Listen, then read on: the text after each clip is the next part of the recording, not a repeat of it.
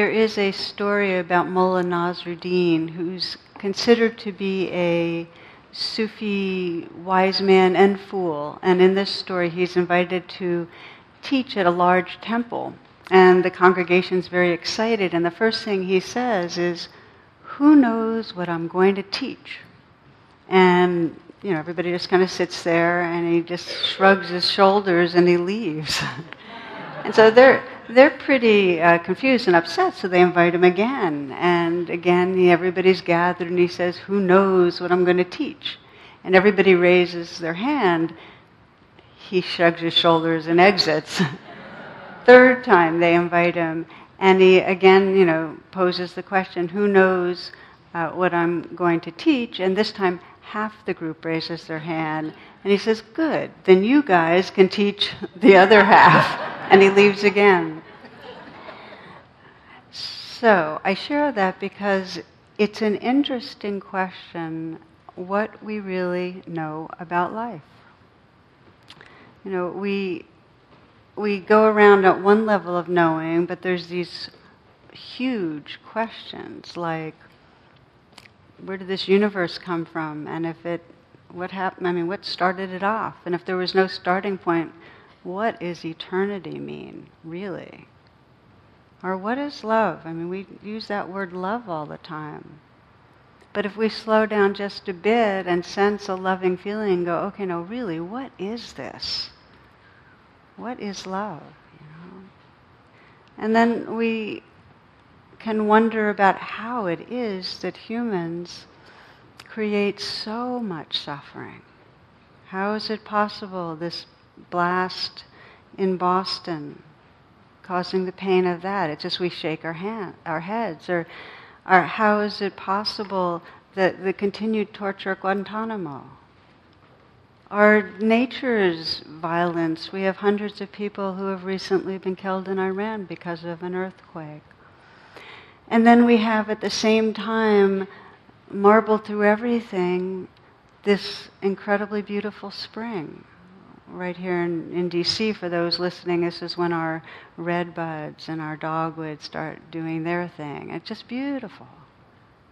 So, what is the deal with the 10,000 joys and the 10,000 sorrows? What do we really know? So, for me, you know, I was thinking about this, and then, of course, a couple days ago, there was yet another, in this eternal search for dark matter, another announcement of, hey, possibly might have a glimmer of the particle that accounts for, what is it, like 98% of the universe that we don't know about. It's amazing. We only perceive a small percentage of this universe. So it's an interesting and um, humbling wake up for me when I realize I go around with some air of certainty, like I know something, and I'll get an email and I'll, you know, just respond and like I have an answer, or I'll speak with such certainty. My family used to joke with me how I'd mispronounce words, I'd slaughter them, but because I said it with such an air of confidence, nobody would say anything, you know. And then I'll look up at the stars, or I'll be with someone who's recently lost a beloved, and I don't know anything. Those don't know moments, those are the moments actually, you know, when I'm looking right into the face of the mystery, when I feel most real. When, I, when there's a kind of innocence and honesty, and actually an aliveness. And, and let me ask you this, just a, just a brief kind of reflection, if you will, just to close your eyes. And consider in these last weeks some moments when for you you felt really alive. When you felt that sense of whether you call it innocence or realness or aliveness.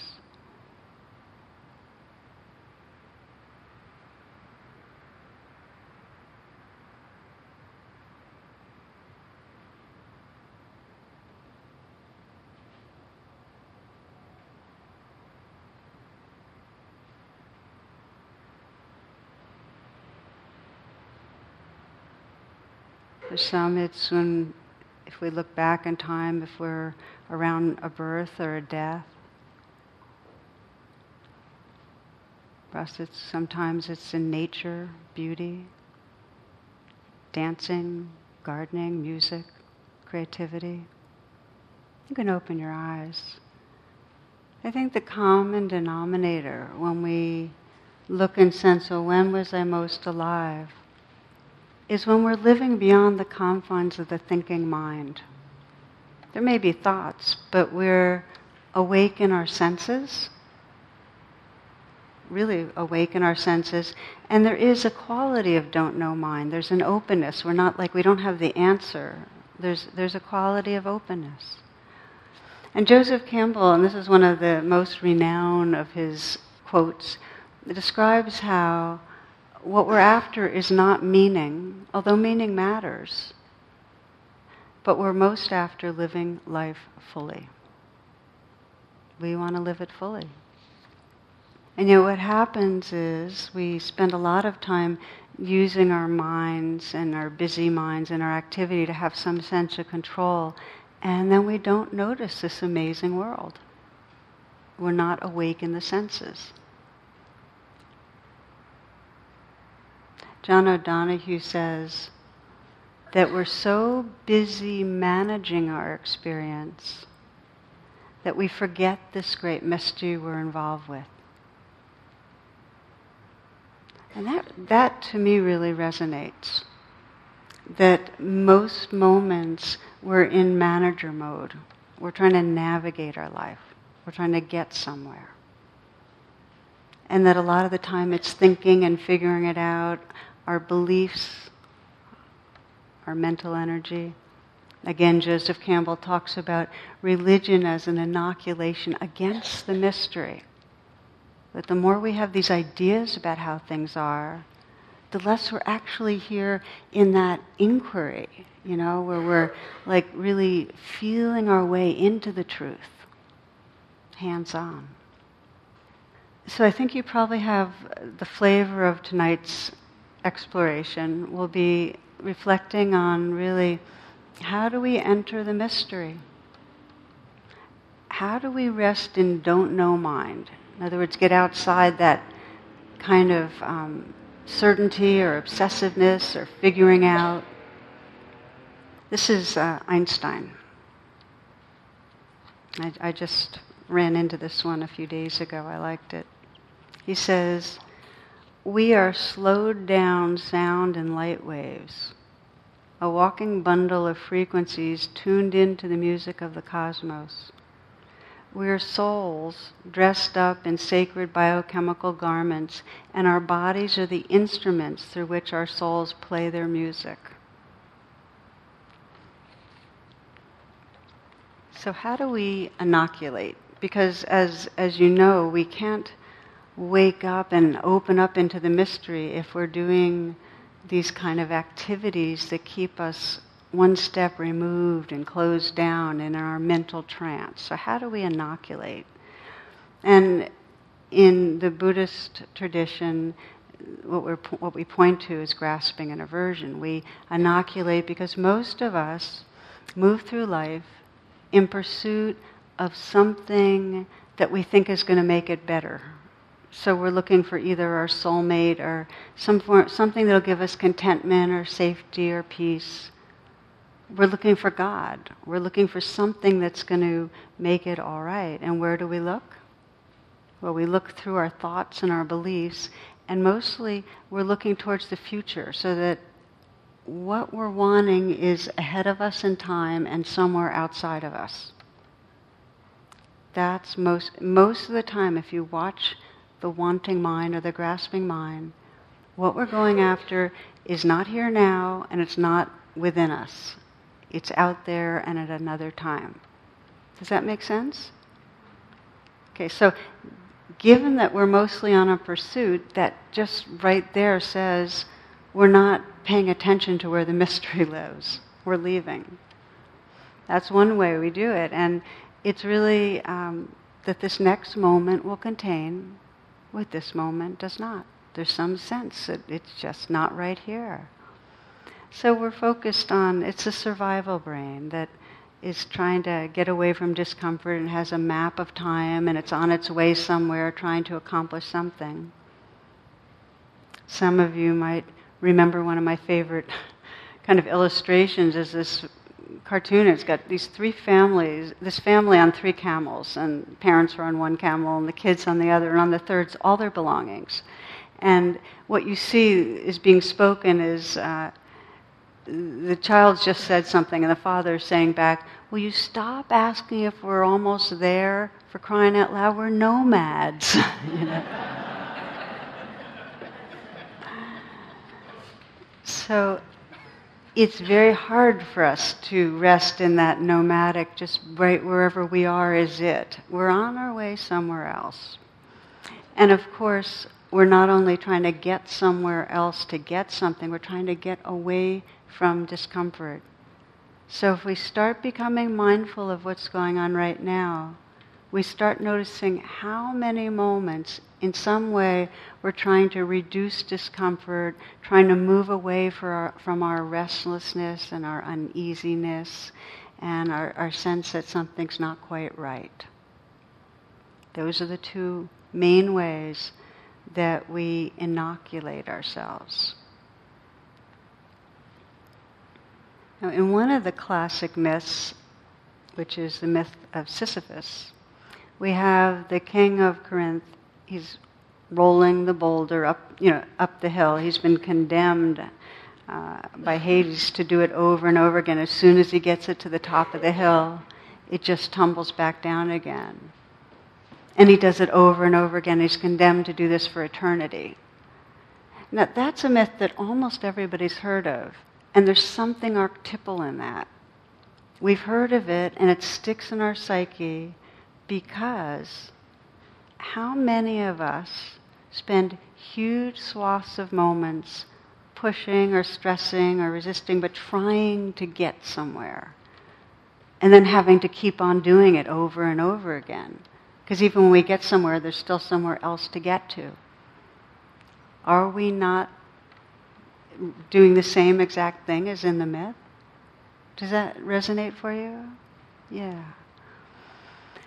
So, what we intuit is that life is right here while we're pushing the boulder. It's always right here.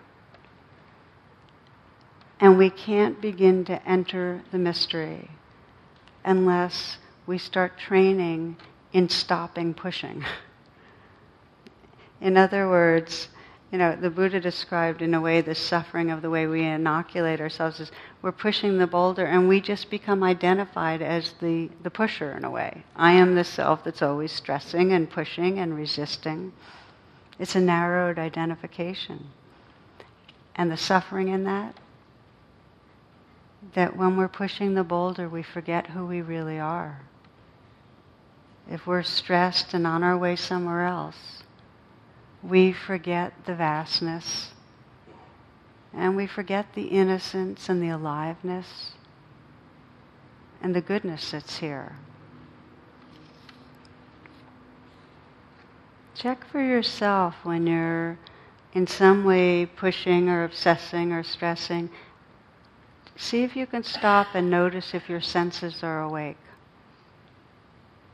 I sometimes find I go for a walk and I'll notice that my mind starts drifting. And if I completely stop and stand still, I'll realize how little I was noticing.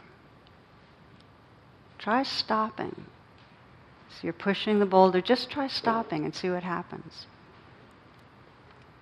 So the suffering is that because we are so often inoculating ourselves from the mystery, keeping busy, controlling, pushing, um, we miss out from really the one place where we can find love and freedom. And we keep using the same strategies to get there that don't work. We're trying to, we're trying to solve problems and feel better and touch peace and be more alive.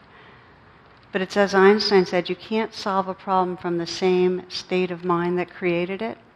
Most of you know that one? I like the way Will Rogers put it. He said, if stupidity got us into this, how come it can't get us out?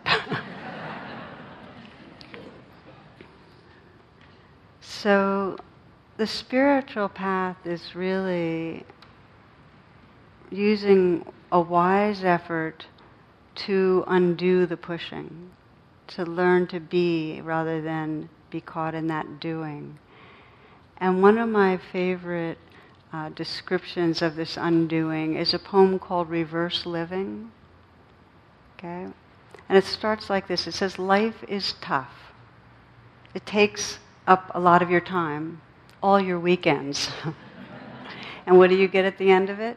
Death, a great reward.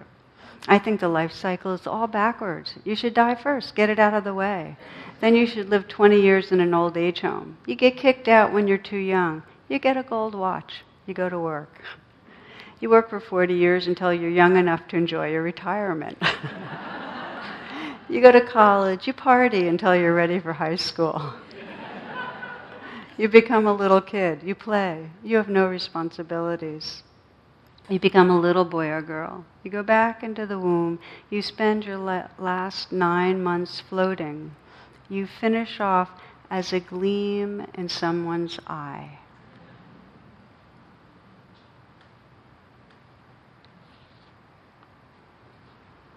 So, as we explore this path of entering the mystery, of entering the mystery of undoing the ways we leave. The basic practice is mindful presence, that rather than pushing the boulder, we stop, we pause, we become aware. And in that pausing, there's an attitude that is hugely important for touching the mystery, and that is interest or curiosity. Some of you might have read Zen Mind, Beginner's Mind, but the, just to give you the kind of gist of it, because the practice of Zen Mind is called Beginner's Mind. In the beginner's mind, there are many possibilities. In the expert's mind, there are few. The mind of the beginner is empty, free of the habits of the expert, ready to accept and open to all the possibilities. In the beginner's mind, there are many possibilities. In the expert's mind, there are few. So this is a real key. This, also the shorthand is don't know mind. That we get lost in thinking, we think we know we're right, there's certainty, we're in our storyline, and something in us goes, okay, thinking, pause, and then just enters the senses. Like, who knows what's true? Contact what's right here now. Let go of the ideas, let go of the certainty, open to this infinite possibilities that are right here now.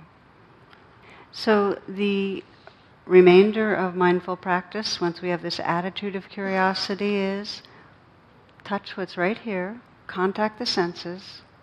You can experience it right now if you just say, Well, what's happening inside me right now? Contact the senses, feel it, and let it be there openness. It's contact and openness. That is the entry to the mystery. Contacting the senses and openness. And if you close your eyes for a moment, you can let the breath be a reminder of this entry and sense with the in breath that you're willingly contacting exactly what's most alive in the body in the heart. So the in breath is that contactful attention, recognizing what's going on inside you. It's as if you're asking the question, what is happening? And the in breath is bringing your attention to what's happening. The out breath is connecting to the space that's around you and within you. So you breathe out and kind of let go into that space and sense that whatever you've contacted is floating in that space. So practice for a few moments breathing in and sensing whatever is most predominant in the sensory awareness.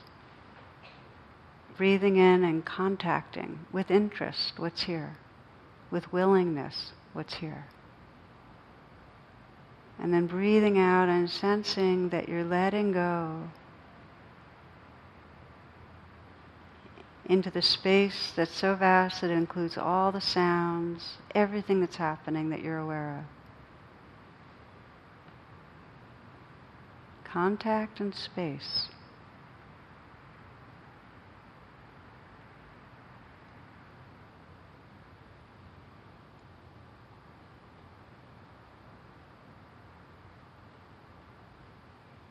Sometimes, as we come into mindful presence, it's more important to emphasize the contacting, to really feel what's right in the body. So we might spend a number of breaths mainly emphasizing that in breath, especially if we feel dissociated from the senses.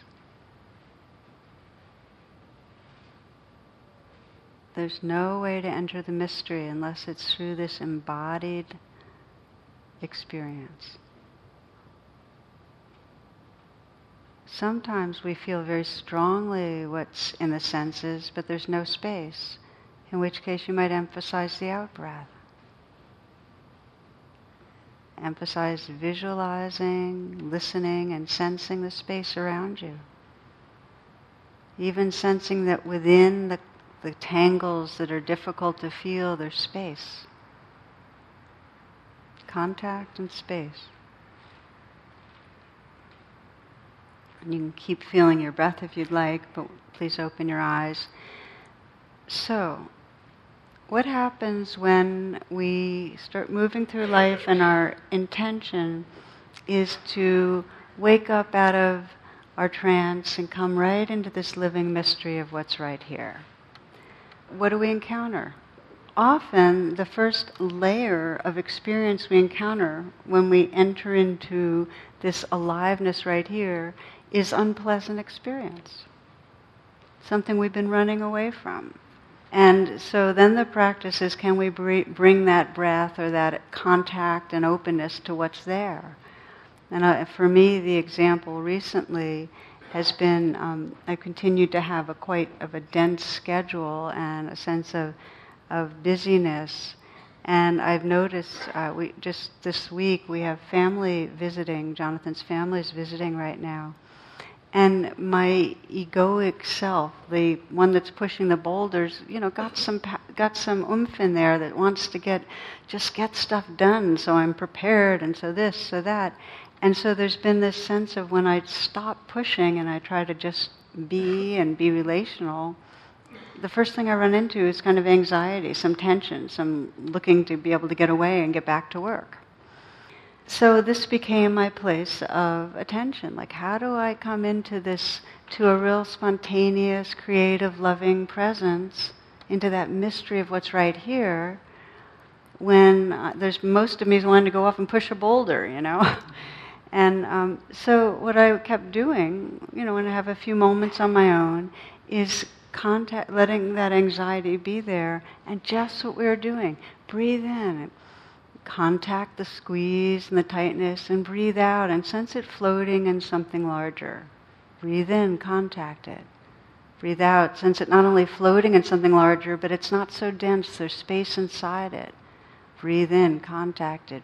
So to continue that practice of presence and, and start noticing this kind of irony that um, the reason. I can sense I'm pushing the boulder so that I get everything done, so I'm uh, prepared when I do my teaching, so I don't let anybody down, so I can feel a sense of connection and love and belonging because I haven't disappointed, you know, that whole thing. So I'm aware of that. I'm seeking belonging by pushing, but what is pushing doing? It's taking me away from connection, which is the thing I'm wanting. Does that all make sense? Okay. So it's really helpful. I sit there and start breathing into and start sensing what's behind the anxiety, the fear of failure, the fear of letting people down, and then realizing, oh, you know, the very way I'm trying to solve that problem is keeping me disconnected. Keep staying with it, keep staying with it until gradually there's a kind of tenderness and a presence and an awakeness that feels more like home than the one that wants to go push a boulder. It feels more mysterious, more immediate, more alive. And then when I go and be with and it's such a delight. These three young children that are visiting us, I can play with them. And I wouldn't have been able to play, I truly would not have been able to play if I didn't pause and bring that presence to the anxious, boulder pushing energy. Don't know mind. I thought, you know, I had the certainty, I had to get it done, I had to do this. Just opening. So there is an Irish teaching, an Irish wisdom on worrying. Yes, worrying about getting things done, worrying about failing. I'm going to read it to you. It's a proverb. There are only two things to worry about whether you are well or whether you are ill. If you are well, you have nothing to worry about. If you are ill, you have two things to worry about whether you will live or whether you will die. Now, if you're going to live, you have nothing to worry about. If you're going to die, you have two things to worry about whether you're going to heaven or whether you're going to hell. If you're going to heaven, you have nothing to worry about. If you're going to hell, you'll be hanging out with so many of your friends you won't have to worry. Isn't that great? now, if we could wisely take that message, it would be great. But here we get to the core reason that we inoculate ourselves from the mystery. That the deepest sense of the egoic self, the deepest belief, is that I'm separate and that ultimately I'm going to be really separate. I'm going to be cut off for good. To the extent we have some sense of belonging, I'm going to die, or else I'm going to be separated because other people are going to die. So the deepest fear and pain of the egoic self is loss of contact. And the fear is I cannot let go into the mystery, into the present moment, because all that stuff's going to happen. So the egoic self is spending its life trying to prevent the inevitable by pushing boulders. When the only way to discover true belonging is to stop pushing. Now, it doesn't mean we don't die when we stop pushing, we start discovering in that mystery a timelessness and a presence. We discover what Pema Chodron called the love that will not die. So, story for you that, um, yeah, written by Paul Pearsall, and it's a description. It's in his book, The Heart's Code, and it's a, it's a real, it's a true story. It starts Oh my God, David, no, cried Glenda when she saw the bright lights headed straight for their car. As the squeal of the tires struggling to grip the road became one with her own shriek of helpless terror, she knew that she had lost her husband forever. Moments before the car came crashing through their windshield, the couple had argued over something silly and had been sitting in resentful silence. They had had these little scuffles before, but unlike all their previous skirmishes, this time there would be no opportunity to apologize and reconfirm their love. Three years after the accident, Glenda sat with me in a dimly lit hospital cha- chapel. At her request, I had arranged a meeting between her and the young man whose life had been saved by the gift of her husband's heart. The heart recipient and his mother were almost a half hour late for the meeting, and I was ready to suggest that we leave. As I stood and took Glenda's hand, she said quietly, No, we have to wait. He's here in the hospital. I felt him arrive about 30 minutes ago. I felt my husband's presence. Please wait with me. Glenda is a practicing family physician. She's well versed in bioscience and, as I do, admires the rigor and healthy skepticism of modern science. Now, however, the power of something that transcends what science calls common sense was tugging at her heart. David's heart is here, she added. I can't believe I'm saying that to you, but I feel it. His recipient is here in the hospital. At that moment, door opened and a young man and his mother walked hurriedly down the central center aisle of the chapel. Sorry we're late, said the young man with a heavy Spanish accent. We got here a half hour ago, but we couldn't find the chapel. After introductions and awkward attempts at humor about a heart to heart meeting between this young wife and her husband's heart, the usually shy Glenda blurted out, This embarrasses me as much as it must embarrass you, but can I put my hand on your chest and feel his, I mean your heart? The young man looked at me and then his mother put his hand to his chest and finally nodded his head. As Glenda reached forward, he unbuttoned his shirt, took her hand, and gently placed it against his naked chest. What happened next transcends our current view of brain, body, heart, and mind. Glenda's hand began to tremble and tears rolled down her cheek. She closed her eyes and whispered, I love you, David. Everything is copacetic. She removed her hand, hugged the young man to her chest, and all of us wiped tears from our eyes. Glenda and the young man sat down and silhouetted against the stained glass window of the chapel held hands in silence. Speaking in her heavy Spanish accent, the young man's mother told me, My son uses the word copacetic all the time now. He never used it before he got his new heart, but after a surgery, it was the first thing he said to me when he could talk. I don't know what it means. He said everything was copacetic. It's not a word I know in Spanish. Glenda overheard us. Her eyes widened. She turned toward us and said, That word was our signal that everything's okay. Every time we argued and made up, we would both say that everything is copacetic. Our discussion about a magic word that seemed to reveal a code of the heart within him stimulated the young man to share story after story of changes he experienced following his transplant. Described by his mother as a former vegetarian and very health conscious, he now craves meat and fatty foods. a former lover of heavy metal music, he says he now loves 50s rock and roll. He reported recurrent dreams of bright lights coming straight for him. Glenda responded almost matter of factly that her husband loved meat, had played in a Motown rock and roll band while in medical school, and that she too dreams of the lights of that fateful night.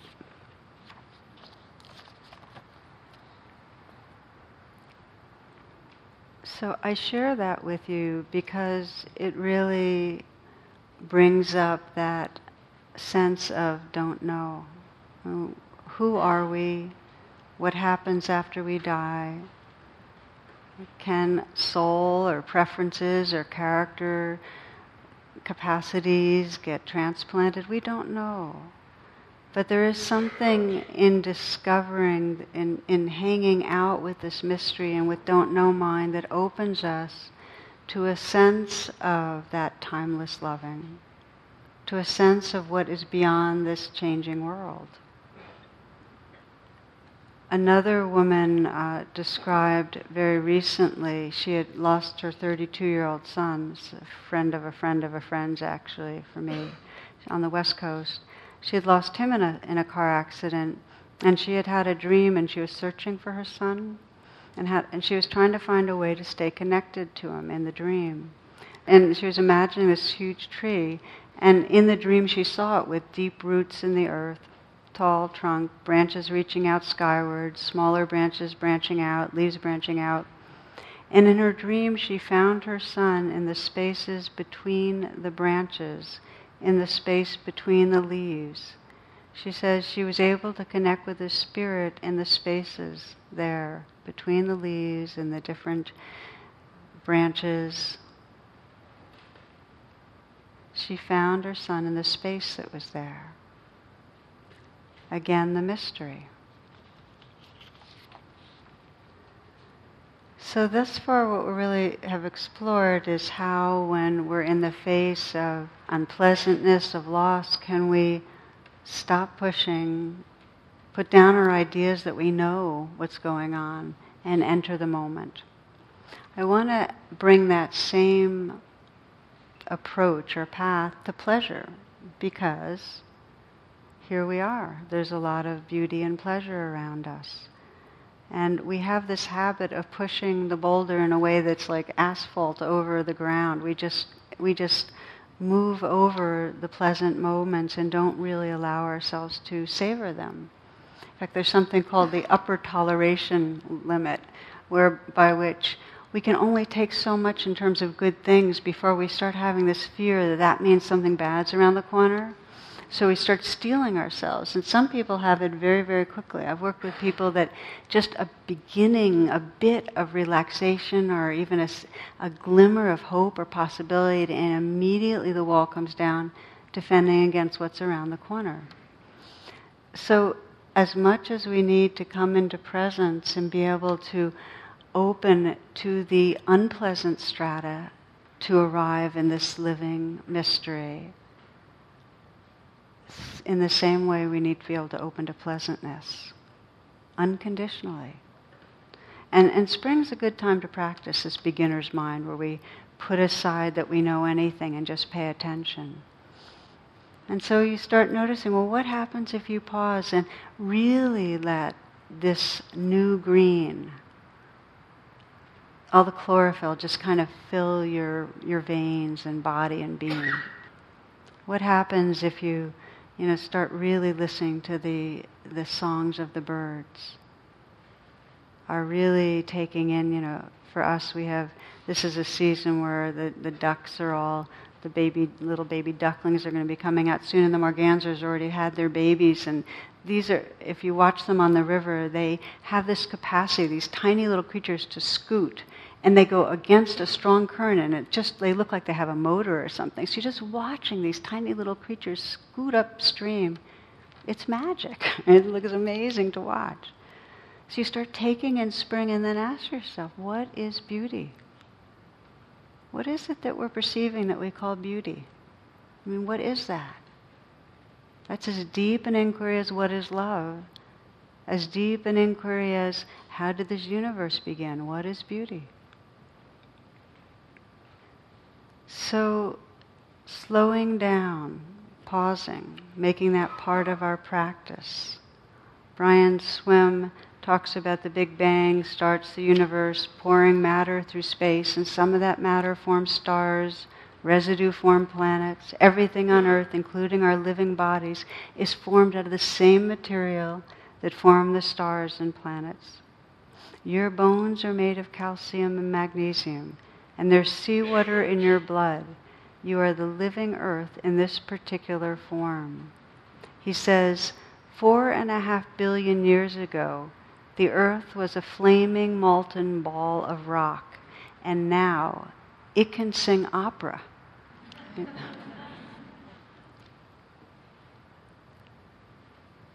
Can you get a sense of how certainty, knowing an answer, covers over the wonder about all that? If we think we know, it's like our fists are closed. So, Mary Oliver has her um, teaching on beginner's mind I want to share with you. And it's the title of this poem is Mysteries, Yes. Truly, we live with mysteries too marvelous to be understood. How grass can be nourishing in the mouths of lambs. How rivers and stones are forever in allegiance with gravity, while we ourselves dream of rising how two hands touch and the bonds will never be broken, how people come from delight are the scars of damage to the comfort of a poem. Let me keep my distance always from those who think they have the answers. Let me keep company always with those who say, Look, and laugh in astonishment and bow their heads.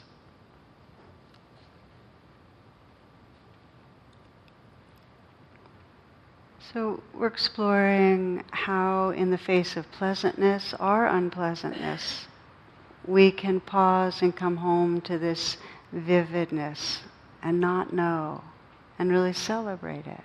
I'd like to take a third and final place of paying attention, and that is to possibility.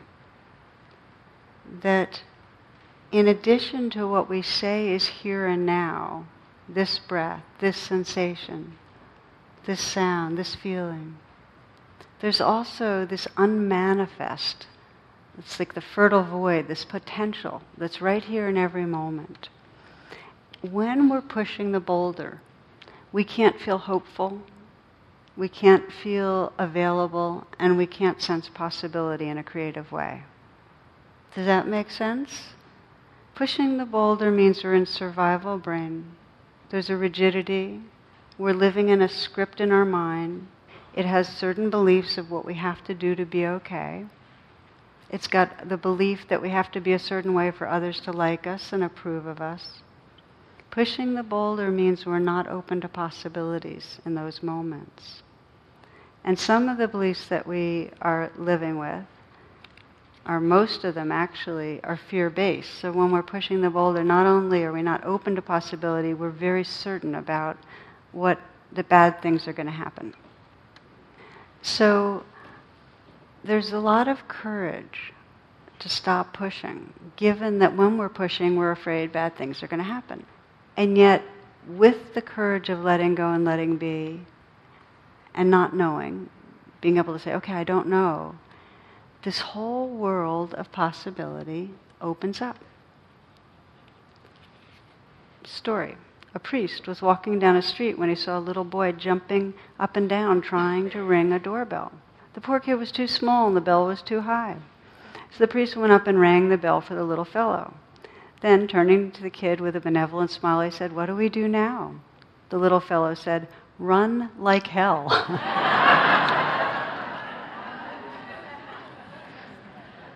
we don't know what's going to happen. We don't know.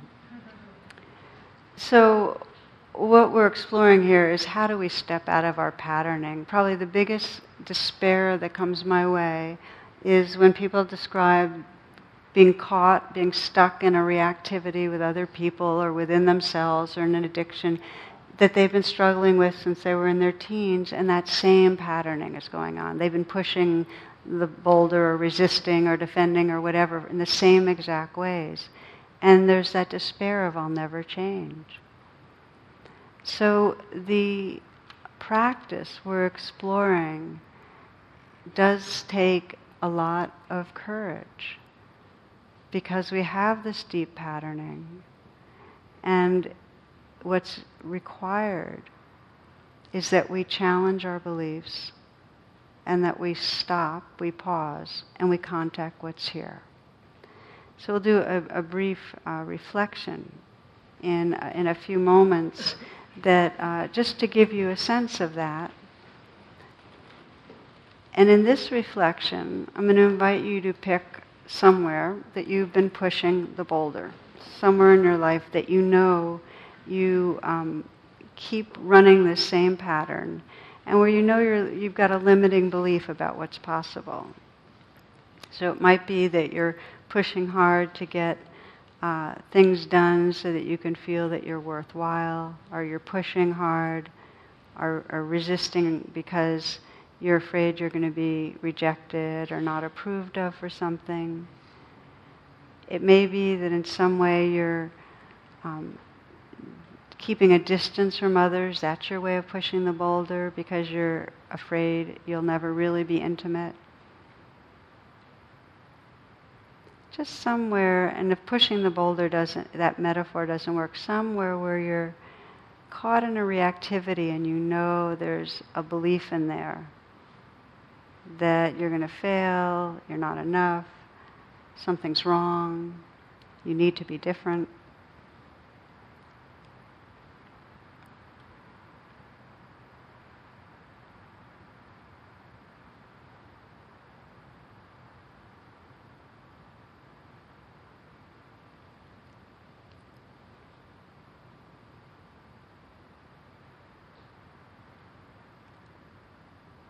And take a moment to sense what it's like to live inside the belief, whatever limiting belief you can tell you that is operating in there.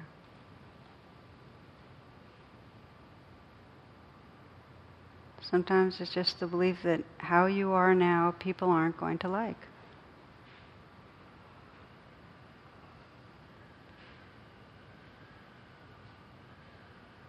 Maybe it's the belief that something bad's around the corner.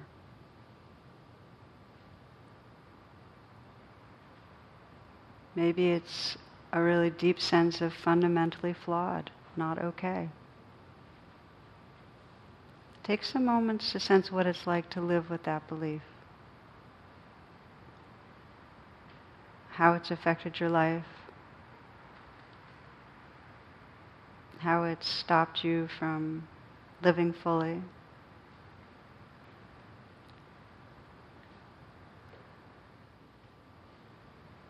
And as I described before with the breath, just see if you can just with, use the breath to feel how the b- belief is living inside you with curiosity. If it's a belief of, I'll always fail, just to breathe in and sense what's it feel like to believe that? Breathe in and contact the feeling. Breathe out and sense the space. How does it feel to believe that people aren't attracted to you? People won't love you? Or you'll never succeed in something? Breathe in and contact the feeling. Breathe out and sense space.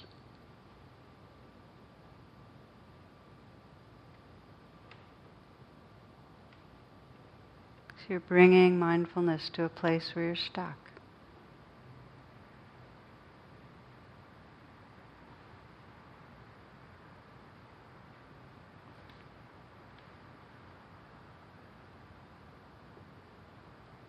Instead of pushing the boulder and believing the belief and acting according to the belief, you're pausing. You're investigating. You're breathing with it, breathing with the experience in your body.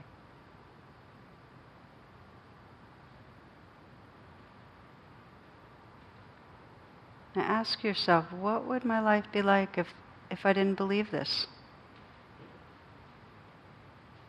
Just be open for a moment. Just totally put everything aside. Don't know mind. What would my life be like? Try it. Don't know mind. What would my life be like?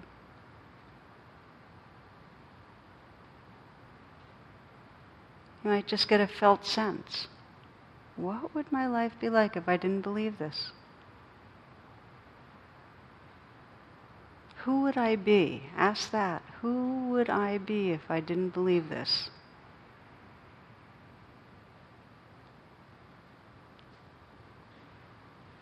Who would I be if I stopped pushing the boulder?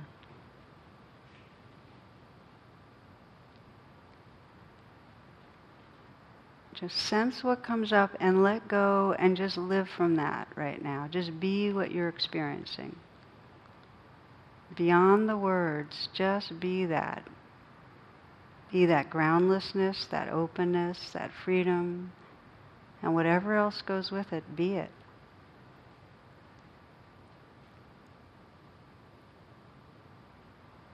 Be willing to not know, but to inhabit your experience.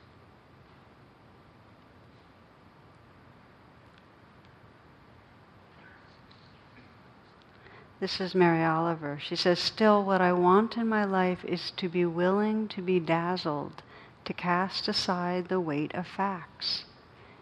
And maybe even to float a little above this difficult world, I want to believe I am looking into the white fire of a great mystery.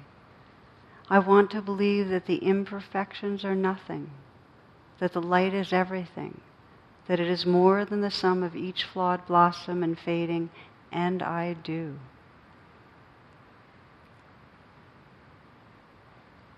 What if you didn't believe anything was wrong with you?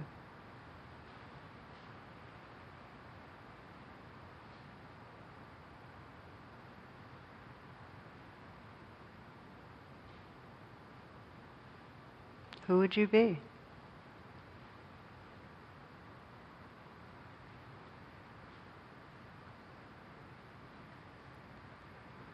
You can keep meditating, keep your eyes closed.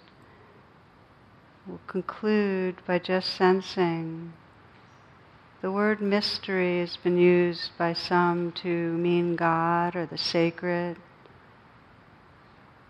Something we can't describe, we can't really conceptualize, but we can live it. And our gateway to living it is this simple pausing, and opening to what's right here, contacting and opening. The breath can be a tool. Contact and open to the unpleasant, contact and open to the pleasant. Open to the possibilities that are here.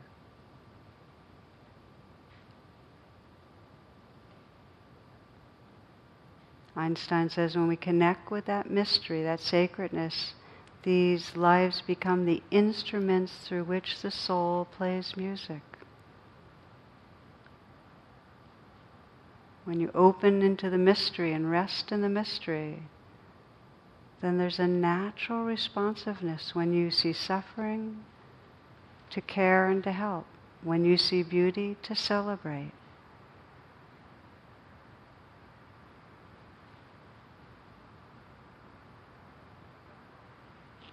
These last few moments, I'd like to invite you to just let your senses be wide open. Letting go of thoughts of any kind and just listening to the sounds, letting them wash through you.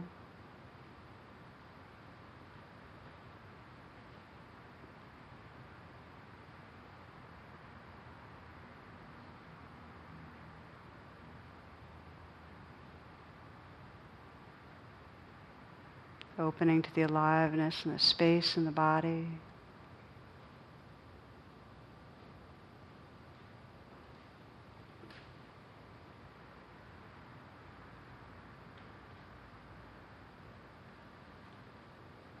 And letting go into this changing flow, this living mystery that's right here.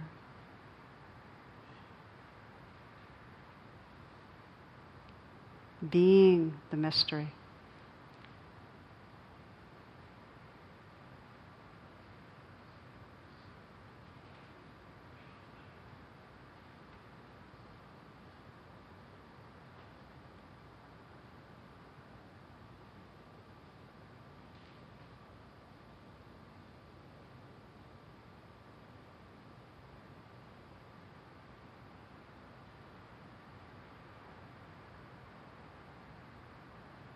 I want to believe that the imperfections are nothing, that the light is everything, that it is more than the sum of each flawed blossom and fading, and I do.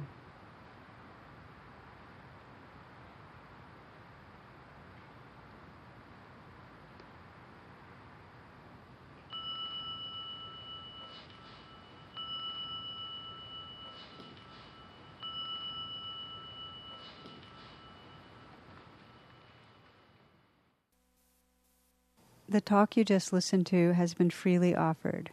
If you'd like to make a donation, learn more about my schedule, or about programs offered by the Insight Meditation Community of Washington, please visit either my website, which is tarabrach.com, or IMCW's site, which is imcw.org. Thank you very much.